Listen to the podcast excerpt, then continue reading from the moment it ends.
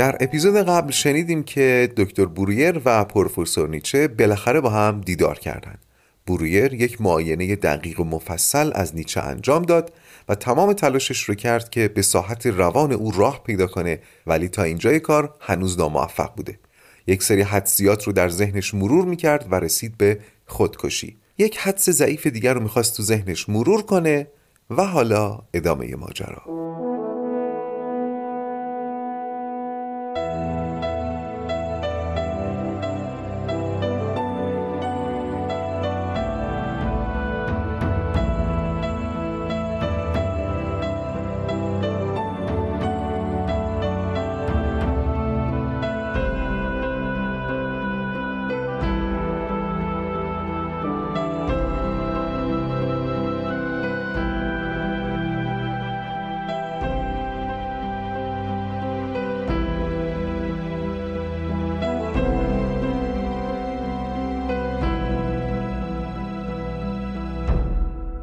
گفتم که بروگر یه حدس دیگه هم تو ذهنش داشت که البته حدس ضعیفی بود. گوش کنید. بعضیا هستند که تمایل به خودکشی درشون تبدیل میشه به تصمیم به خودکشی. یعنی وقتی دیگه تصمیمشون رو می‌گیرن به معنای واقعی. در فاصله بین تصمیم و عمل حالشون کاملا خوب به نظر می‌رسه. لبخند می‌زنن می‌خورن میخوابن ولی یه روز در واقع این بهبودی ظاهریشون به خاطر این بوده که راه فرار رو پیدا کرده بودن. راه فرار ها نه بهبود.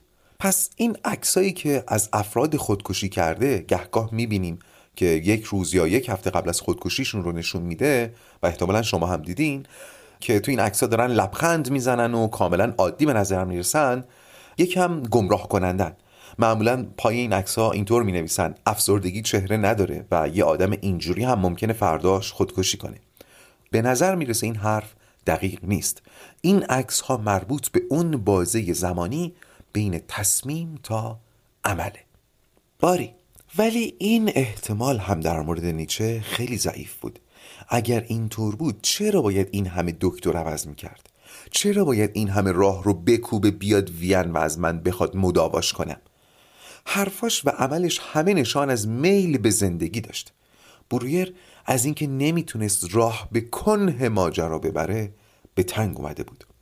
کم پیش میومد که برویر دچار این حس بشه. ولی همون معدود مواقعی هم که نمی‌تونست به کنه ماجرا پی ببره ناشی از عدم همکاری بیمار بود. اما نیچه از نظر همکاری با پزشک نادره دوران بود. با چنان دقت و وسواسی سوالهای برویر رو جواب می‌داد که برویر اصلا نمی‌دونست زبان اینقدر ظرفیت داره برای بازگو کردن حالت جسمانی.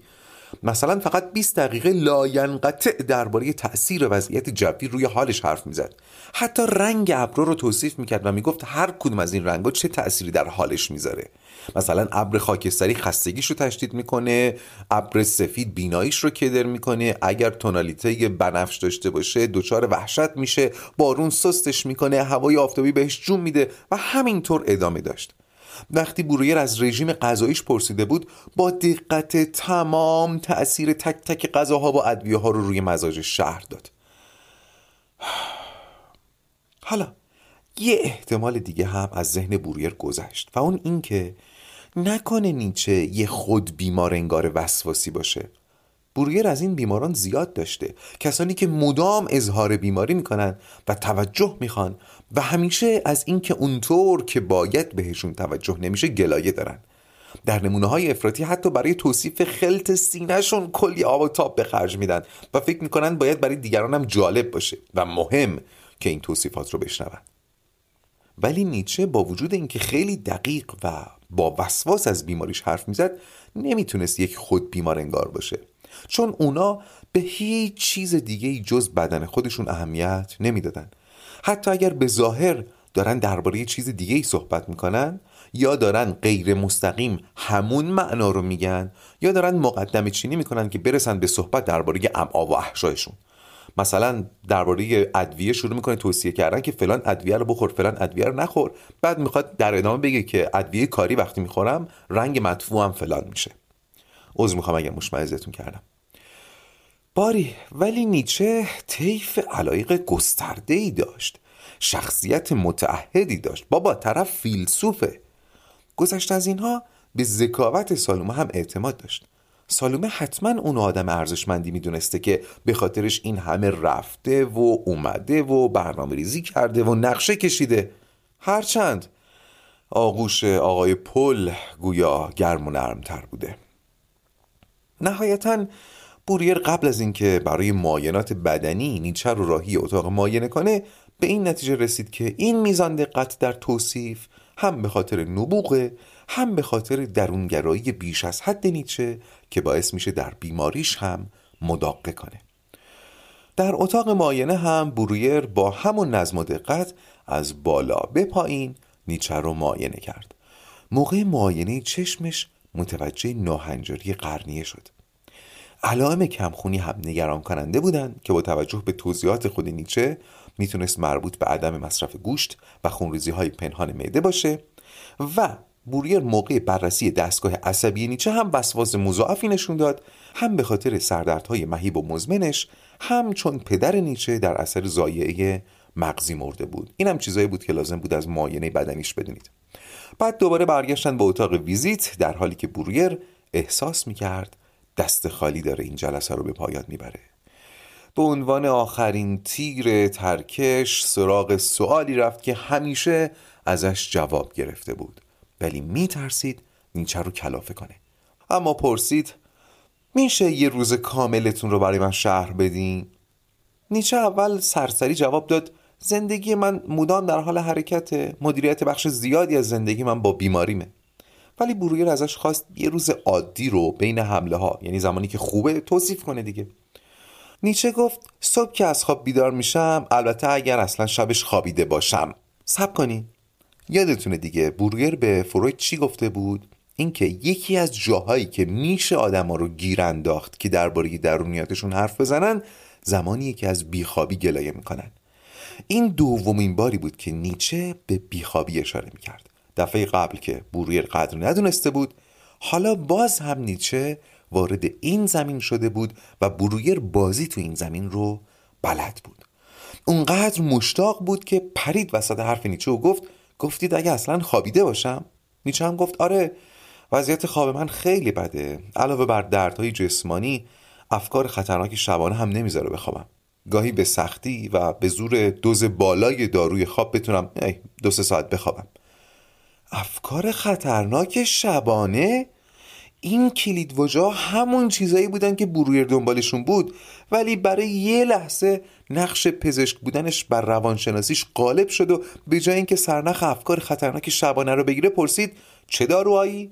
ولی بلا فاصله بابت از دست دادن این فرصت پشیمون شد.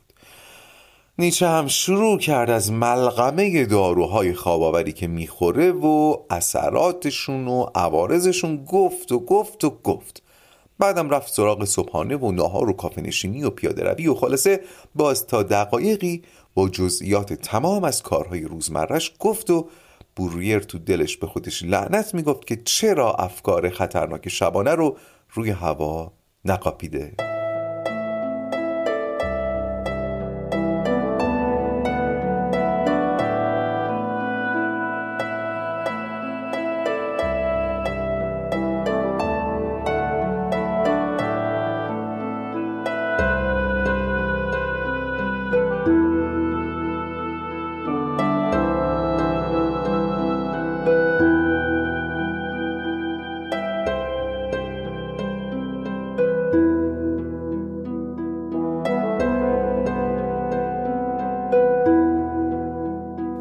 نیچه که تموم شد بوریر گفت من نشنیدم چیزی از خونه بگید.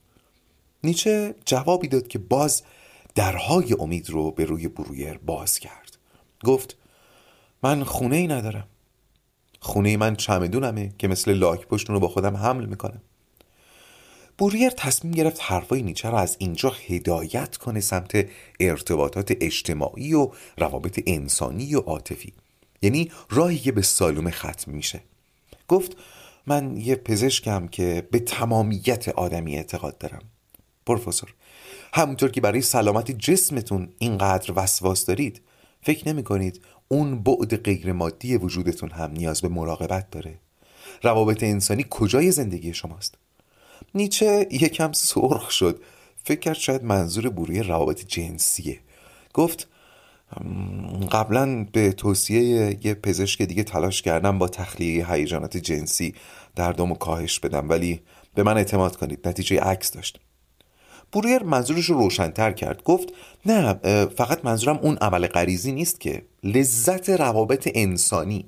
می‌خواست بگه روابط عاطفی ولی باز از عجله پرهیز کرد. ولی نیچه داشت توی مسیر قرار می‌گرفت. گفت قبلا سه بار برای روابط انسانی معنادار تلاش کردم. می‌خواستم بین خودم و دیگران پل بزنم ولی هر سه بار به من خیانت شد.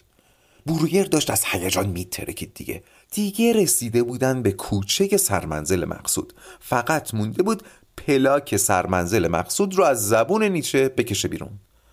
قطعا یکی از اون سه نفری که نیچه تلاش کرده بین خودش و اونها پل بزنه سالومه است یکی دیگهشون هم احتمالا پل نفر سوم هم حالا فعلا معلوم نیست. برویر به سختی هیجانش رو کنترل کرد و تمام قد از در همدردی در اومد که سه بار تلاش و سه بار خیانت و لابد بعدش خزیدن در انزوای مفرت. این هولناکه.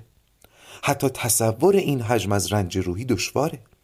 هیچ بعید نیست ریشه دردهای جسمی شما در این زخمای روحی باشه. ممکنه به من اعتماد کنید و کمی از جزئیات این خیانت ها به من بگید؟ نیچه اما دوباره مثل ماهی لیز خورد و مثل مار زخمی طولونش خزید و گفت سابقه بیماری من خیلی قبلتر از این خیانت ها برمیگرده و دوره کوتاهی هم که به خیال خودم از موهبت دوستی برخوردار بودم بهبودی نداشتن. من امروز و تا اینجا رازهایی رو برای شما فاش کردم که برای هیچ کس دیگه نگفته بودم.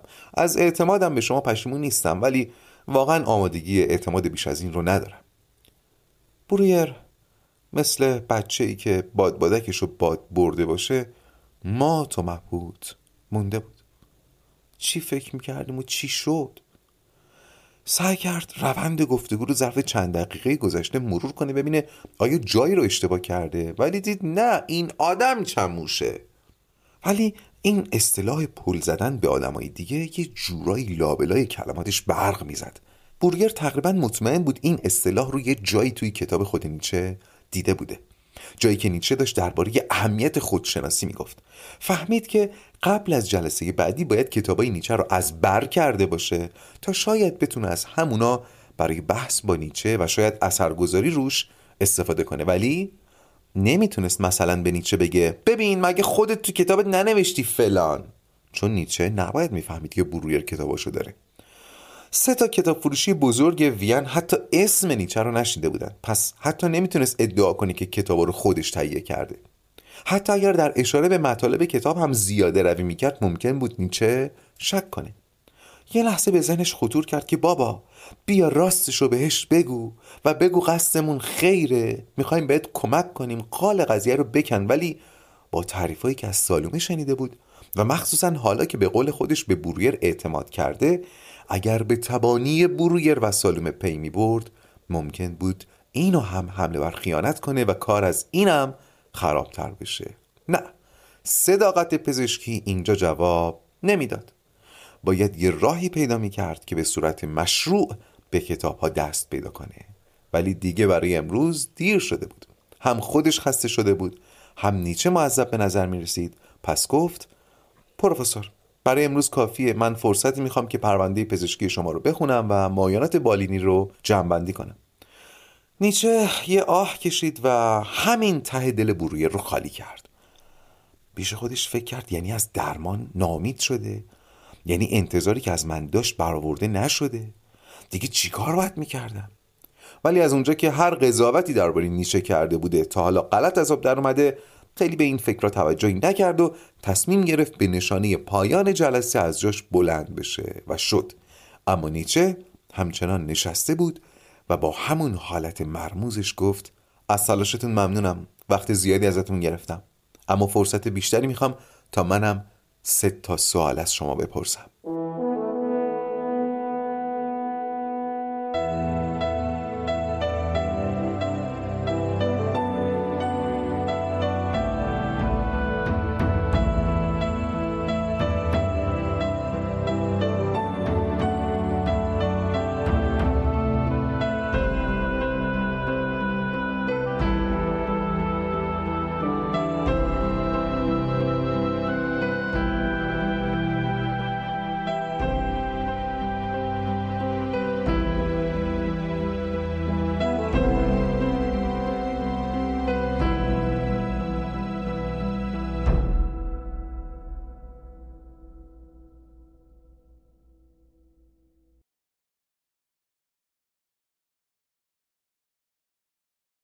بازم سلام و ابراز خوشحالی از همراهیتون با اسپیناف و رواق. در این فرصت و از اونجا که این اپیزود کمی کوتاه شد و من باز تاکید می‌کنم که زمان اپیزودها بستگی به این داره که کجا بشه زیباتر نقطه گذاشت. و اینجا فکر می‌کنم جایی بود که نقطه گذاشتن در شما ایجاد حس تعلیق می‌کرد. به خاطر همین با اینکه مدتش کوتاه شد ولی نقطه رو گذاشتم. ولی خب حالا از فرصت استفاده می‌کنم برای اینکه کمی درباره نیچه براتون بگم. اول بگم من ابتدای اپیزود قبل اشاره کردم که شخصیت های این داستان واقعی هستن همشون ولی بخشی از داستان زاییده فکر جناب یالومه. اینکه چقدرش زاییده ذهن یالومه و کجاهاش اینا رو من اشاره نمی کنم چون فکر می کنم اینجوری ارتباط بهتری با داستان می‌گیرید. ولی کسی اگر کنجکاوه بهتری که جستجو کنه. اما نیچه. فیلسوفی که می‌دونست برای آیندگان می‌نویسه. نمی‌خوام به فلسفش اشاره کنم چون اصلا اشاره کردنی نیست در اشاره خلاصه که نمی کنجه ولی بخش های زندگیش واقعا عجیبه و دردناک. متاسفانه بخش های مربوط به بیماری نیچه در کتاب واقعیه و یالوم تلاش کرده از دل اشاراتی که در تاریخ وجود داره بیماری های نیچه رو تشخیص بده. زندگی نیچه از جوانی تا مرگش به سه تا ده سال تقسیم میشه. سه تا ده ساله باز میگم عجیب پرفراز و نشیب و دردناک. اول اینکه در 24 سالگی بر کرسی تدریس در دانشگاه بازل تکه می‌زنه که در نوع خودش بینظیر و بی سابقه بوده. نشان از نبوغ داشته. دوم اینکه در 34 سالگی به خاطر شدت بیماری این کرسی رو رها می‌کنه. و در تنهایی و خلوت به فلسفیدن ادامه میده. سوم این که در 44 سالگی به کلی از درجه سلامت ساقط میشه و تحت تکفل خواهرش به زیستی ناهوشیار ادامه میده تا اینکه در 54 سالگی از دنیا میره. سوال اینجاست که اگر مریض نبود و به جای ده 20 سال سی چهل سال فلسفه ورزی می‌کرد. الان فلسفه کجا بود؟ باری شاید براتون جالب باشه که نیچه با ایران و تاریخ و فرهنگش هم آشنایی عمیقی داشت. در واقع مطالعات فلسفی و تاریخیش درباره یونان باستان باعث شده بود در کنارش تاریخ ایران باستان رو هم خیلی خوب بشناسه. در ضمن به خاطر ارادتش به پیامبر باستانی ایران زرتشت هم باز با فرهنگ ایران آشنا بود و البته به خاطر علاقه وافرش به جناب حافظ. حافظی که در رواق هم بارها اشاره کردم که یک قلس در نگرش اگزیستانسیال و اشعارش تنها شرح و بیان و مانیفست نیست بلکه درمانه. گوش می‌کنید؟ اشعار حافظ درمانه. شناخت نیچه از حافظ احتمالا ناشی از مطالعه آثار گوته باید باشه. گوته شاعر نویسنده و فیلسوف آلمانی که چند ده سالی قبل از نیچه ستارش در آسمان فرهنگ و ادب آلمان درخشیدن گرفته بود و هنوز هم میدرخشه و میگن به عشق حافظ زبان فارسی آموخته بوده. نیشه هم به حافظ علاقه زیادی داشته و ده بار در آثارش از حافظ نام برده به اشعارش اشاره کرده و جوری دربارش نوشته که راحت اگر بخوام بگم معنیش اینه. آره حافظ تو همونی هستی که میگی. تو همونی هستی که خودت میگی. و برای اینکه بدونیم حافظ چی درباره خودش میگه باید حافظ بخونیم. شاعری که مثل نیچه از ماندگاری خودش در تاریخ مطمئن بود. هرگز نمیردان که دلش زنده شد به عشق. ثبت است بر جریده عالم دوام ما. اون چه در نگاه حافظ برای نیچه خیلی جذاب بوده نوشیدن جام هستی با علم به تلخیش بوده. این یک دوگانه است که از ابتدای رواق نگاه من بهش بوده ولی در بیانش عجله ای نیست. از شما هم می‌خوام عجله نکنید. پس چی شد اون دوگانه؟ دوگانه ای که به تعبیر می‌تونم بگم همون درمان مستتر در آثار حافظه. دوگانه اینه. نوشیدن جام هستی و طبیعتا شور و مستی با علم به تلخیش. بذارید پایان این اپیزود این غزل زیبا از جناب حافظ باشه که من خیلی دوستش دارم و حاوی همون مفاهیم و مزامین درمانیه و امیدوارم شما هم ازش لذت ببرید.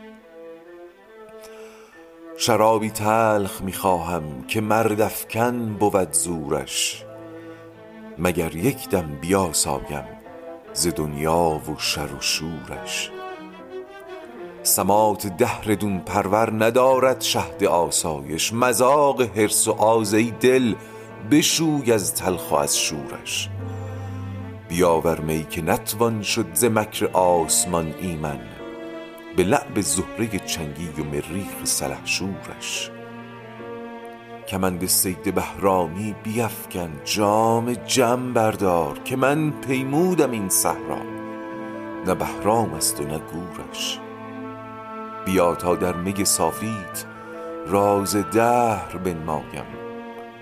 به شرط آن که ننمایی به کج طبعان دلکورش نظر کردن به درویشان منافی بزرگی نیست. سلیمان با چنان حشمت نظرها بود با مورش. کمان ابروی جانان نمی پیچد سر از حافظ ولیکن خنده می آید. بدین بازوی بی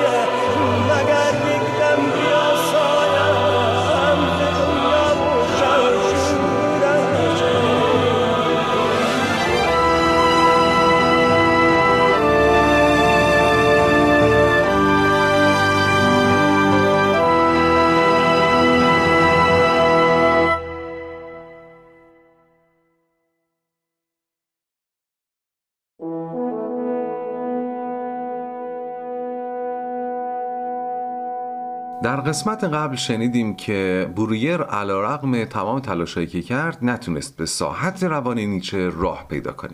اما درست زمانی که می‌رفت و جلسه رو ختم می‌کنه نیچه ازش خواست که به سه سوال او صادقانه پاسخ بده و حالا ادامه این ماجرا.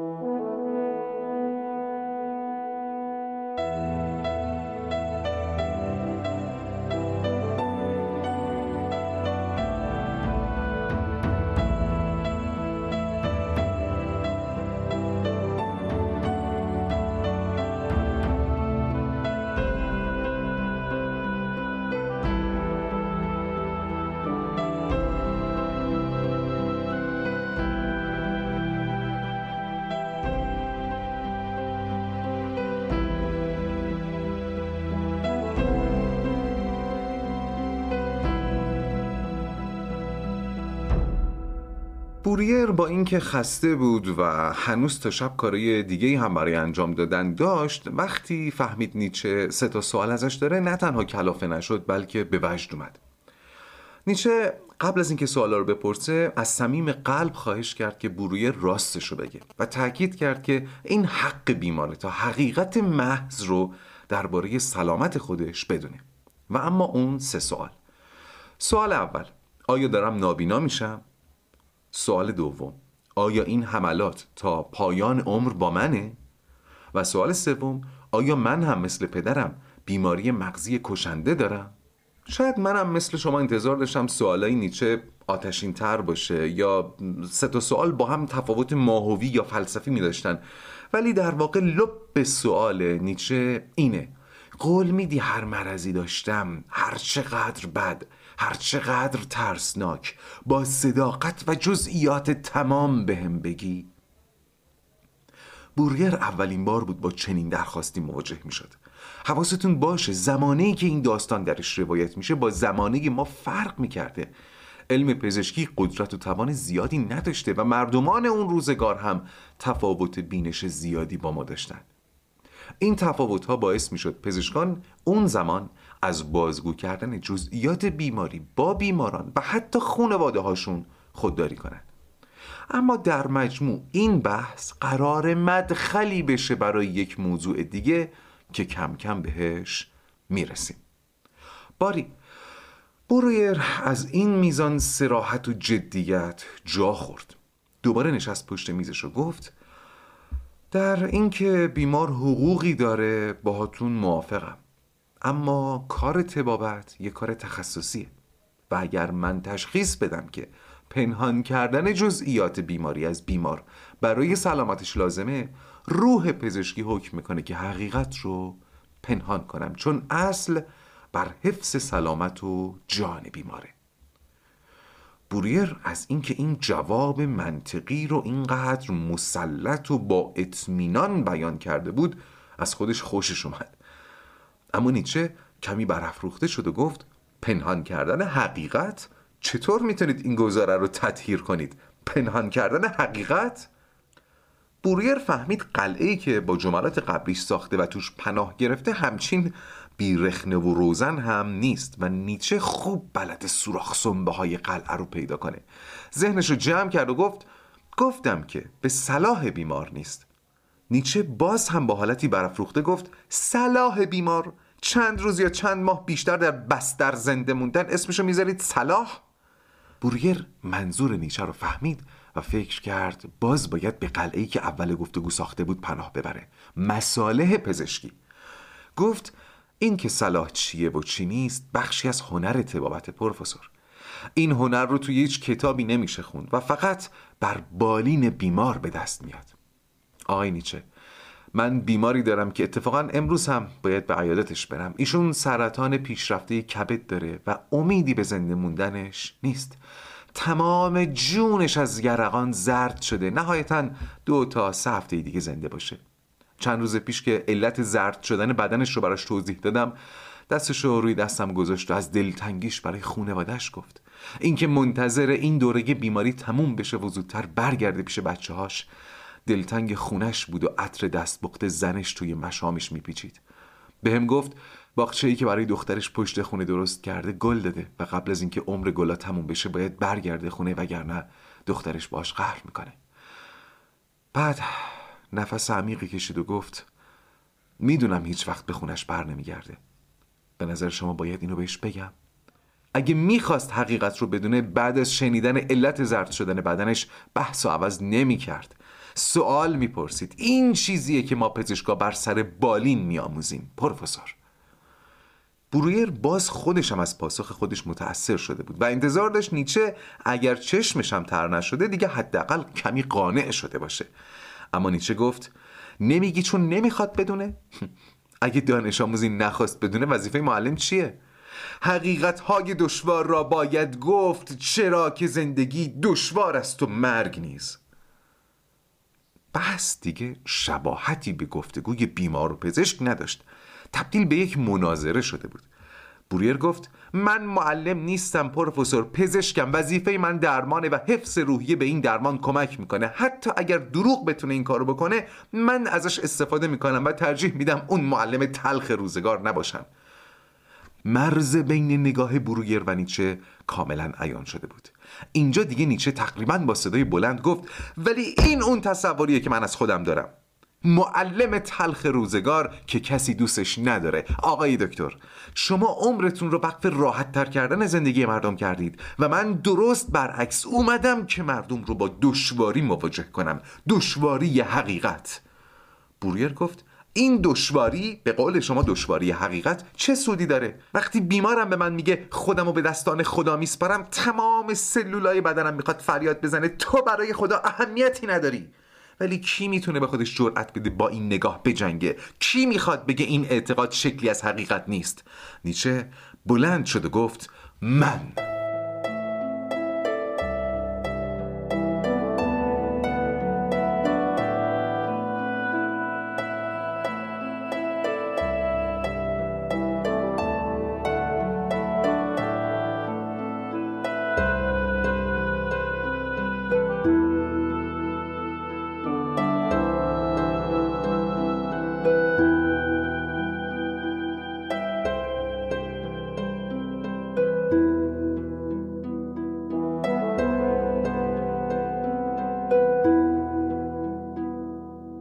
متوجه هستید که این بخش کتاب به نحوی داره به سازوکار دفاعی ایمان به حامی غیبی اشاره می‌کنه.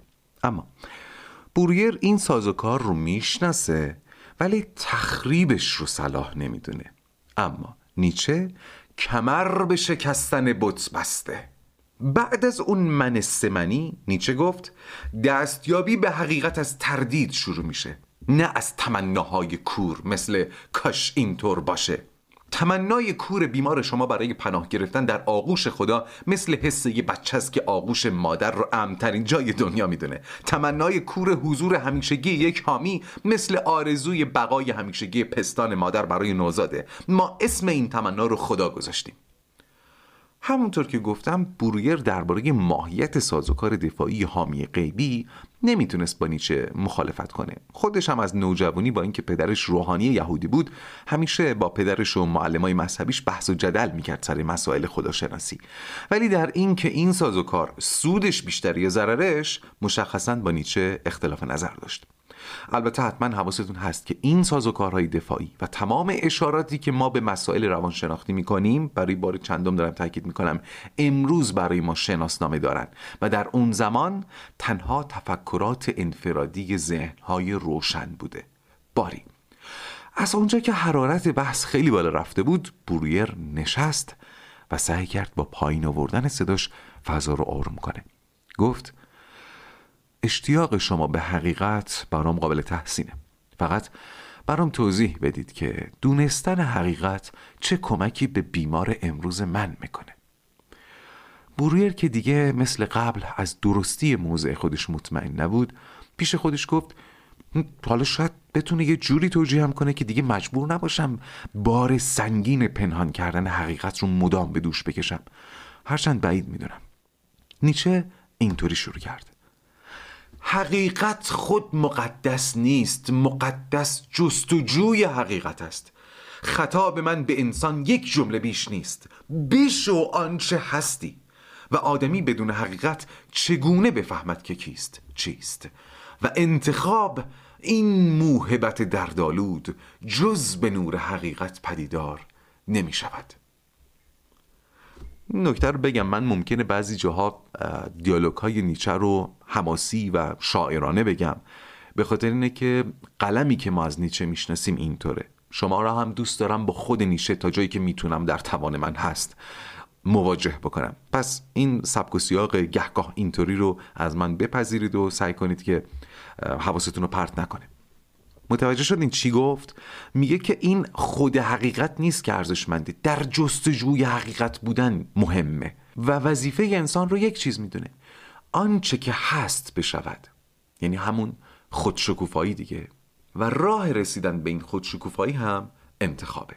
برویر که بعد از این خطابه قرا همینطوری مات و مبهوت نیچه رو نگاه می‌کرد احساس کرد که در قلم روی معانی نیچه به صلیبش کشیده. نمی‌شد جوابی درخوری به این خطابه شورانگیز در باب حقیقت و انتخاب داد. ولی فقط برای اینکه قافیه رو نبازه گفت لطفا از مفاهیم انتظایی فاصله بگیریم. پامون رو بذاریم رو زمین. گفتید انتخاب. بیمار من چه انتخابی داره وقتی دو هفته بیشتر زنده نیست؟ شاید انتخابش فقط همین اعتقاد آرامش بخش باشه. نیچه که هنوز تو آسمون بود گفت این انتخاب یک انسان نیست. این چنگ زدن به وهم است که سست و پست می کند و فرو می برد انتخاب اصیل رو به فراز است نه فرود. برویر دیگه داشت از کوره در می‌رفت. حتی برای فهم کلمات نیچه نیاز داشت یکم فکر کنه ببینه این چی داره میگه. و آرزو می‌کرد فرصت کافی میداشت تا جملات رو یه جا یادداشت کنه تا در فرصت مقتضی جوابشون رو بده. ولی چاره ای نبود جز اینکه دوباره ضمن اعتراف به برتری نیچه در قلم روی بیان ازش بخواد که پاشو بذاره زمین. گفت آقای نیچه خواهش کردم. از این فاز بیاید بیرون دیگه. من دارم از یه آدم معمولی صحبت می‌کنم از جنس پوست و گوشت و استخون که دو سه هفته بیشتر با مرگ فاصله نداره. چطور می‌تونم درباره انتخاب باش حرف بزنم؟ نیچه بالاخره از اون کنگره بیان فرود اومد و پاشو زمین گذاشت و گفت ببینید اگه بیمار شما ندونه که داره میمیره چطور درباره چگونه مردنش تصمیم بگیره؟ برویر با حالتی از درموندگی گفت درباره چگونه مردن پروفسور نیچه. نیچه که داشت تمام تلاشش رو می‌کرد پاش رو روی زمین نگه داره گفت بله ایشون باید بدون چطور می‌خواد با مرگ روبرو بشه. می‌خواد با کسی درد دل کنه می‌خواد وصیت بنویسه می‌خواد موقع مرگ کیا دور برش بشن؟ یا شاید اصلا بخواد تنها بمونه و اشک بریزه واسه خودش سوگواری کنه؟ می‌خواد مرگ رو نفرین کنه یا ممنونش باشه یا بهش تواضع کنه؟ اینا انتخاب نیست؟ گوش کردید. گوش کردید. یه بار دیگه گوش کنید.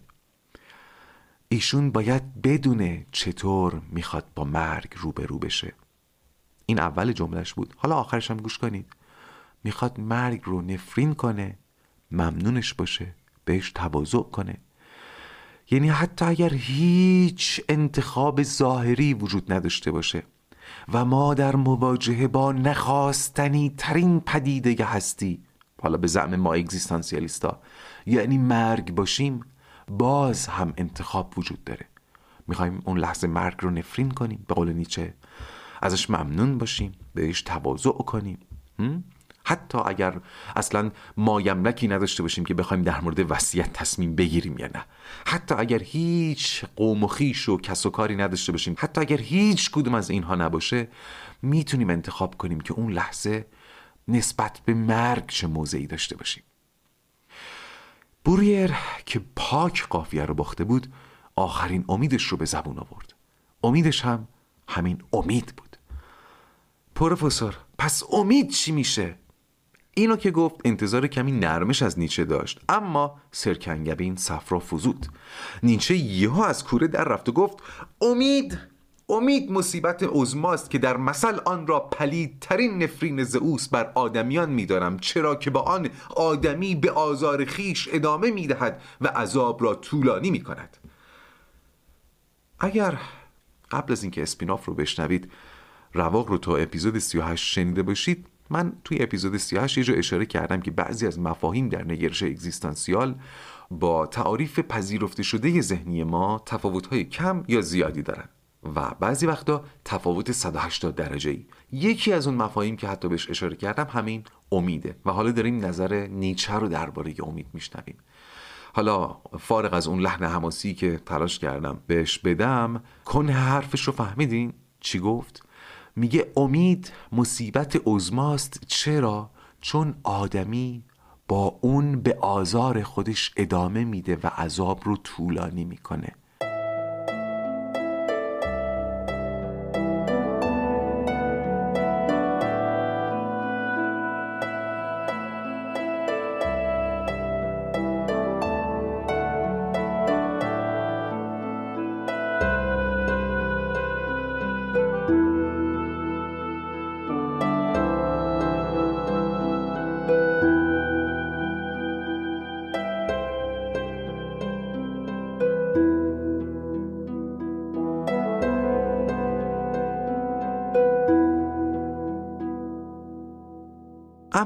برگردیم به گفتگوی نیچه و برویر درسته که نیچه بر کنگره بلاغت تکیه زده ولی برویر این بار از لحن شاهنامه خانی نیچه شاکی که نشد هیچ خوشحالم شد چون حرف دوباره افتاده بود تو مسیری که برویر می‌خواست.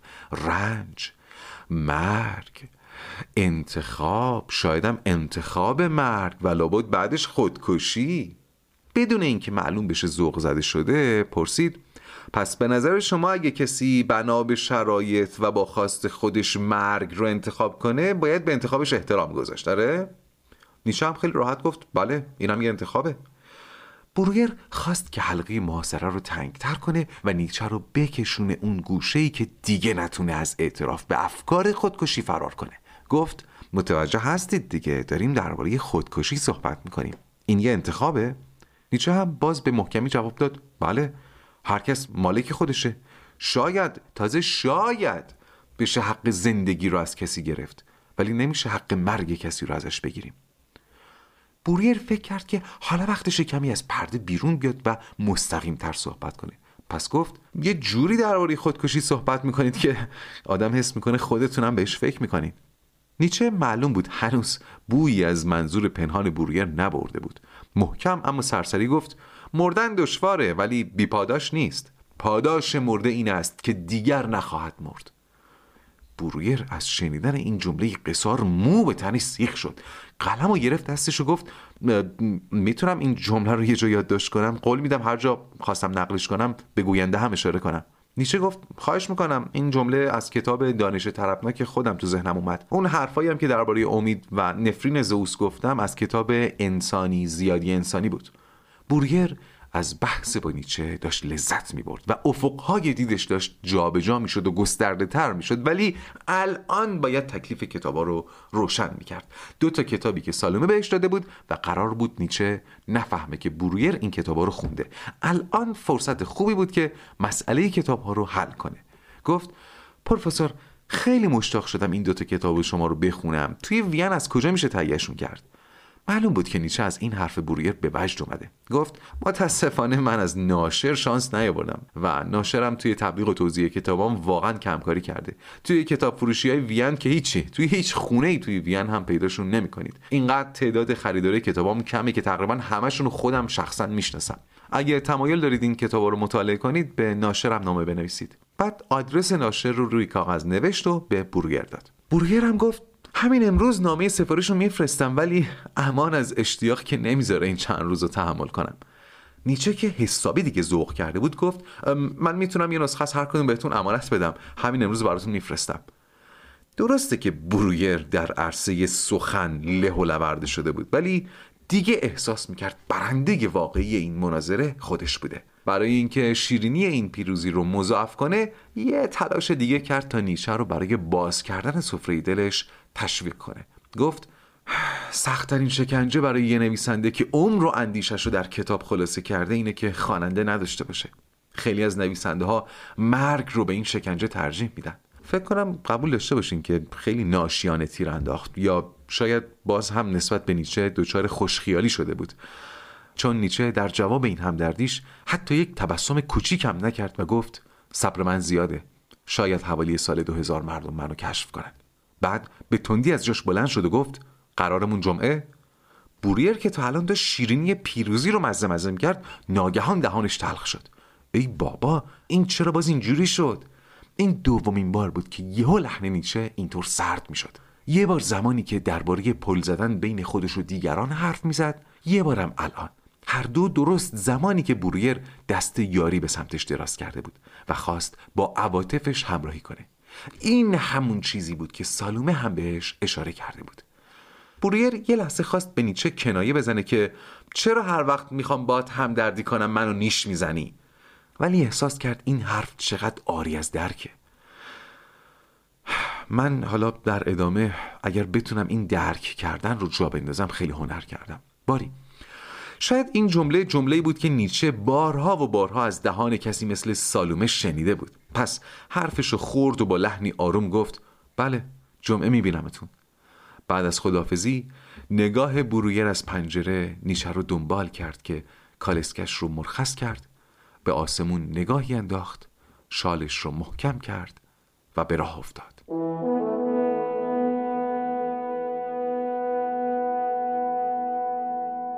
خب در این اپیزود چند تا نکته مهم وجود داره. در میانه های اپیزود هم گفتم مفاهیمی که برای ما پذیرفته شده است توسط نیچه رد میشه و ذهن مخاطب رو درگیر می‌کنه. یکیش اونجایی بود که از حقوق بیمار صحبت کرد و کنه مطلب مسئله انتخاب بود همیشگی بودن انتخاب. یکیش مسئله امید بود که نیچه برخلاف نگاه بیشتر ما نه تنها اونو چیز خوبی نمی‌دونه بلکه پلیدترین عذاب خدایان لقبش میده و دیگری هم همین کلمه درک بود که همین آخرا بهش اشاره کردم. بیش از این توضیح نمیدم و باید منتظر باشید تا رفته رفته گره ها باز بشه.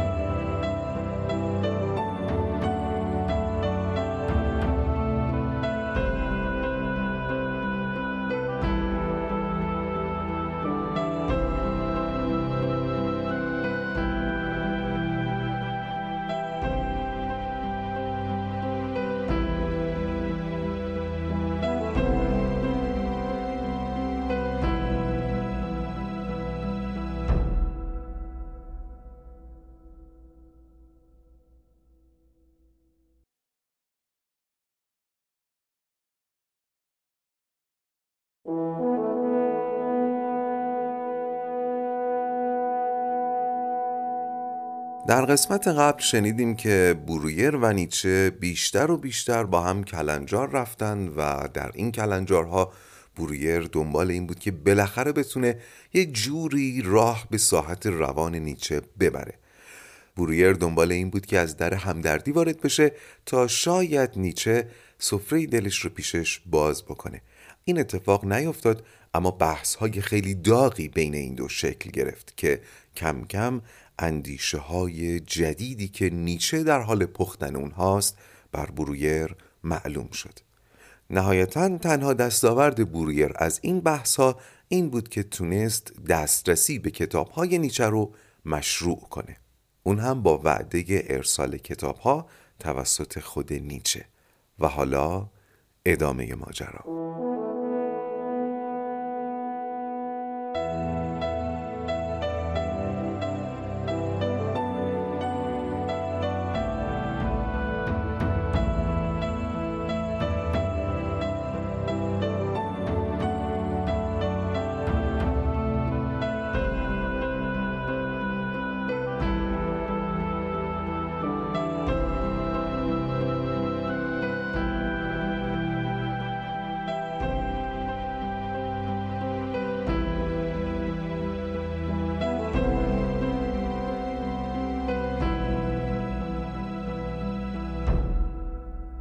شب بود.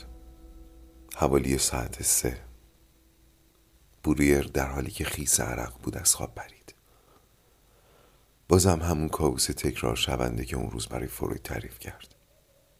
سقوط از یه ارتفاع چهل پایی روی یه سکوی سنگی که روش نوشته بود که به نظر مهم و حیاتی می اومدن ولی برویر نمی‌تونست بخوندشون. یادتونه دیگه؟ قبلش توی خواب احساس می‌کرد زمین داره میلرزه با وحشت از خونه بیرون می‌زد. نمی‌دونست چرا ولی انگار داشت دنبال برتا میگشت و بعدم سقوط. همینطور که تو تخت نشسته بود نفس نفس می‌زد و حس می‌کرد بدنش مثل یه تیک زغال گداخته شده و مغز استخونش پخته. سعی کرد ماتیلدا رو بیدار نکنه و رفت که لباسای خیس از عرقش رو عوض کنه. به تخت برگشت. بالش رو برگردوند به روی خشکش و تلاش کرد که بخوابه ولی خواب فرار کرده بود. همینطور که بیدار و ساکت توی تخت دراز کشیده بود به صدای نفسهای زنی گوش می‌کرد که کنارش خوابیده بود. توی اون لحظات ذهنش آماج حمله افکار پریشان بود. به بچهاش فکر می‌کرد.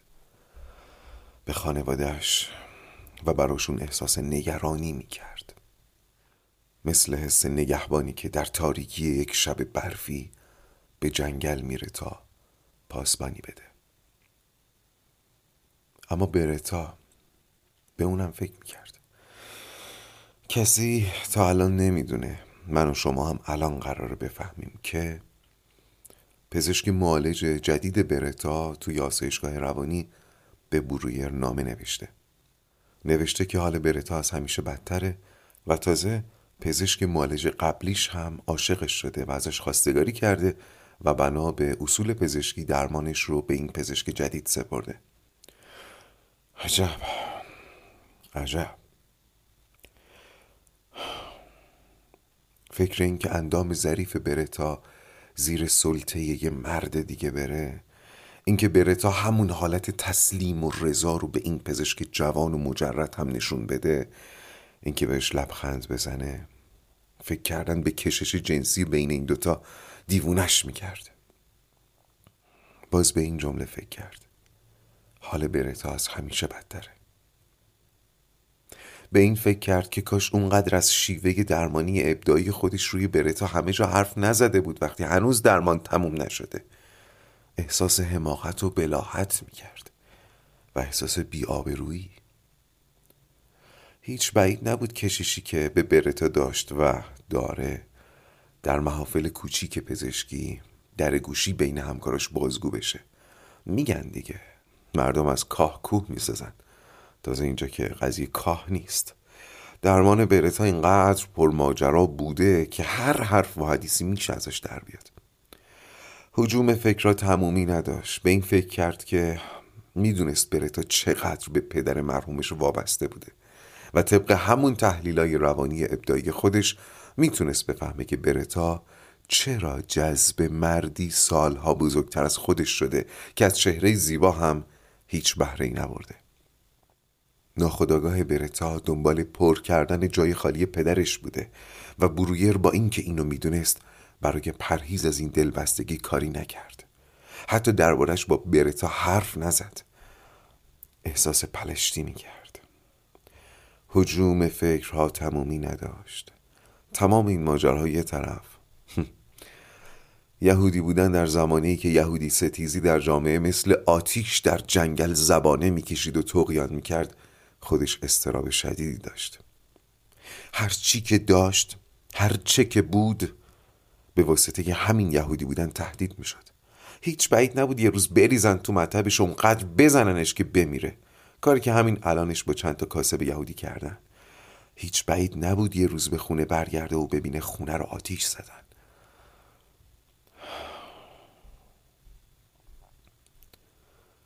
صدای نفسهای ماتیلدا بلندتر شد. و اما نگرانیش نسبت به ماتیلدا. این نگرانی جنس دیگه ای داشت.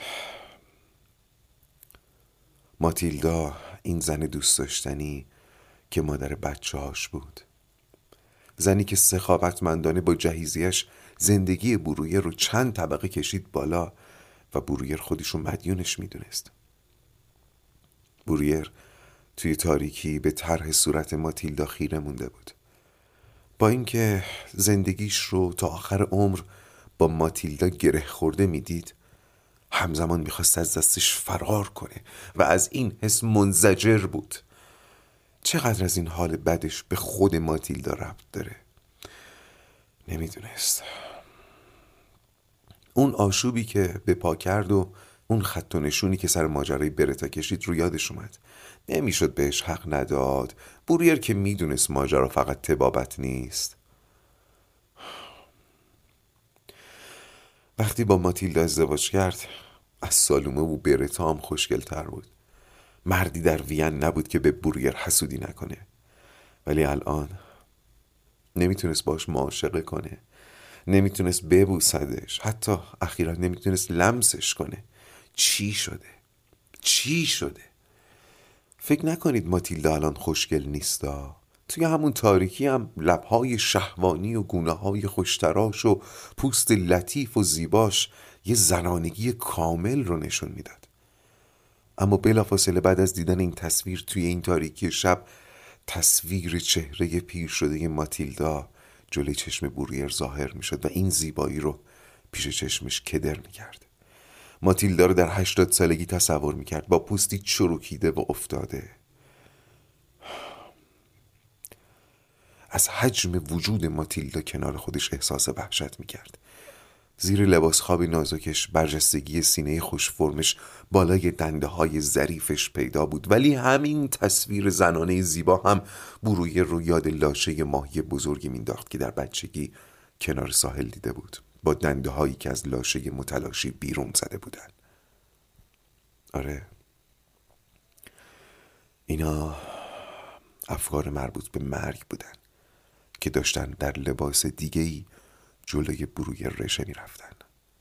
افکار مرگ. سعی کرد به فرمولای دم دستی غلبه بر ترس از مرگ پناه ببره. خیلی وقت کمکش می‌کردن. مثلا اون جمله معروف اپیکوریا رو با خودش زمزمه کرد.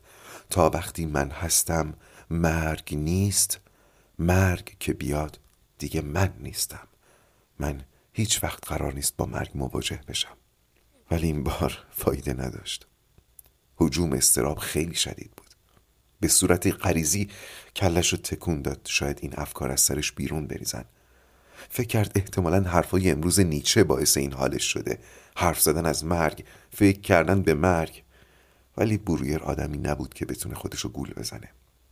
نه این فکرها کاشته نیچه نبود.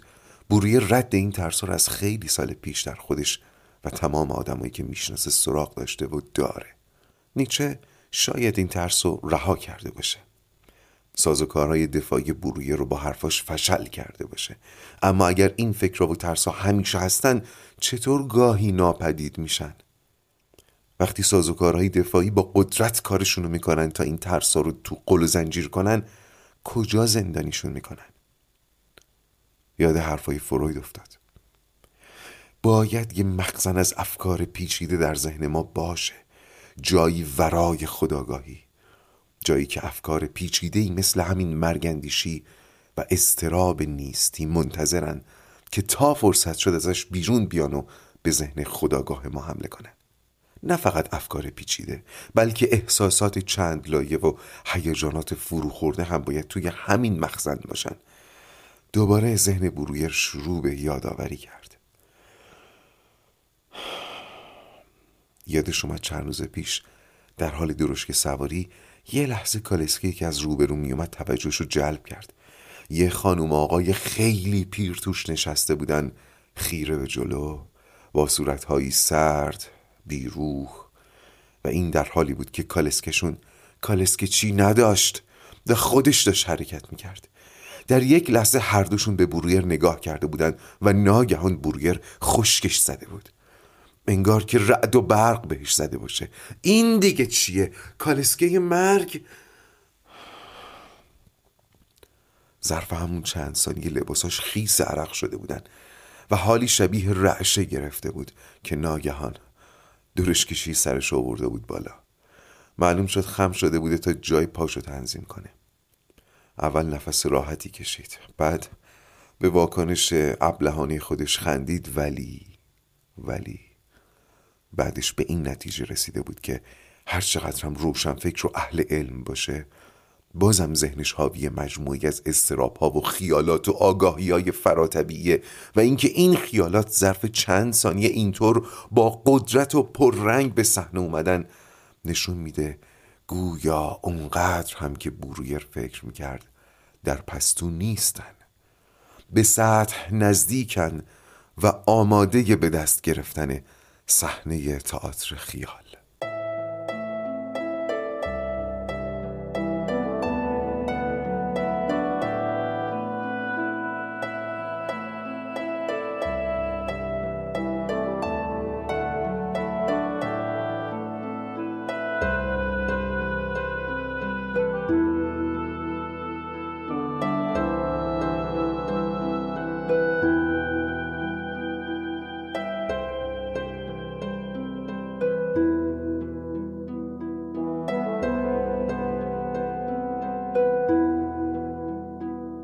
بوریر همچنان توی تخت نشسته بود مورد حجوم افکار پریشان که حالا دیگه همشون رنگ و بوی مرگ اندیشی و مرگ حراسی داشتن.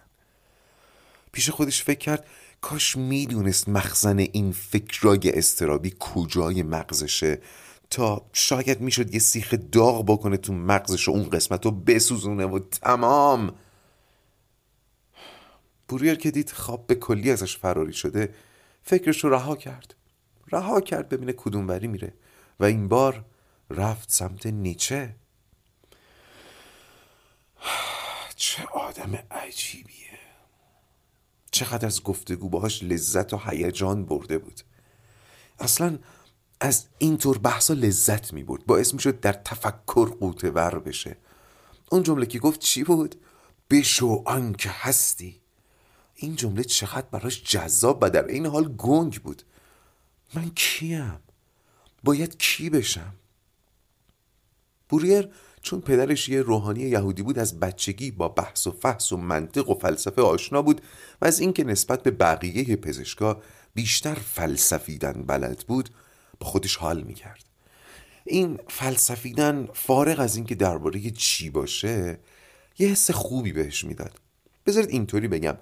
بعضی فکرهای وسواسی مثل همین استراب هایی که الان سراغش اومده یا بعضی خیالات شهوانی مثل تمایلات قلیزش به برتا یه احساس انزجار نسبت به خودش بهش می‌داد. می‌تونید درک کنید؟ احساس پلشتی می‌کرد گفتم. اما اما اما زمانی که در تفکر و اندیشه ناب قوطه می‌خورد حس می‌کرد تطهیر میشه. زمانی که مشغول فلسفیدن بود خودش رو از اون خیالات و های فکری جدا و مبرا می‌دید. حتما تجربه کردید شما هم. زمانی که مشغولیت های ذهنی بزرگ داریم حس می‌کنیم از پلشتی پاکیم. مثلا در یک جنبش اجتماعی مثلا زمانی که در یک امر خیریه عمومی شرکت می‌کنیم که آدمهای زیادی رو حول یک معنای واحد جمع می‌کنه. مثال بارزش مردمان جامعی هستند که درگیر انقلابن. یا در زمان ضبط این پادکست ما شاهد شیوع کرونا در ایران و جهان هستیم و در جامعه پزشکی به ویژه میشه این تطهیر شدگی رو دید این احساس تطهیر رو میشه دید. حتی در ساعت فردی هم میشه این تطهیر شدگی ناشی از فلسفیدن و قور در معانی متعالی رو پیدا کرد. مثلا وقتی که یک کشف و شهود در ما رخ میده مثلا وقتی یک کتاب خیلی خوب می‌خونیم یا حتی یک پادکست خوب میشنویم. باری داشتم از احساس بوریر می‌گفتم نسبت به نیچه و اینکه در ملاقاتش با نیچه چون بسیار با هم فلسفیده بودن احساس تطهیر می‌کرد. بوریر آرزو کرد کاش می‌تونست مثل نیچه باشه. اون همیشه اینطوریه. مرد اندیشه پیامبر فلسفه. اصلا جسارتی که توی گزاره های فلسفیش وجود داشت اینقدر بزرگ بود که می‌تونست روزها و ماهها خوراک بحث عقلی فراهم کنه. فکر کن. میگه امید بزرگترین مصیبت زندگی آدمه. میگه خدا مرده. عجب. حقیقت رو یک خطا می‌دونه ولی خطایی که بدون اون نمیشه زندگی کرد. میگه دشمن حقیقت دروغ نیست ایمانه. و بهترین پاداش مرده اینه که دیگه نمیمیره. یا اینکه هیچ پزشکی حق نداره حق مردن رو از بیمارش بگیره. خدایا از حرفاش مصیبت میباره. حتی بعضیاشو نمی‌فهمم ولی می‌تونم حس کنم که برای اثباتشون با چه صلابتی می‌تونه خطابه بخونه. درسته که برای بعضی از این جمله ها و گزاره ها با نیچه بحث و مخالفت کرده بود ولی نمی‌دونست چرا در اعماق ذهنش با همه حرفاش موافق بود. فکر نیچه به تمامی ذهن برویر رو مشغول کرده بود و تازه همش اینا نبود. آزادگی نیچه رهاییش اینا برای برویر قبط برانگیز بود. نه خونه ای نه زنی نه بچه ای بی قید بی بند. حتی ساعت کاری نداره حتی نقش اجتماعی نپذیرفته. عجب. چرا نیچه باید اینقدر آزاد و رها باشه ولی من با زن و خونه و بچه و کار و دانشگاه و معانی عرفی مثل آبرو و قسم پزشکی و وفاداری باید قل و زنجیر شده باشم ناخداگاه نالی آرومی کرد و گفت آخه چرا؟ همین موقع زنگ ساعت شماته دار ساعت شیش رو اعلام کرد و روز از پی شب آمده بود.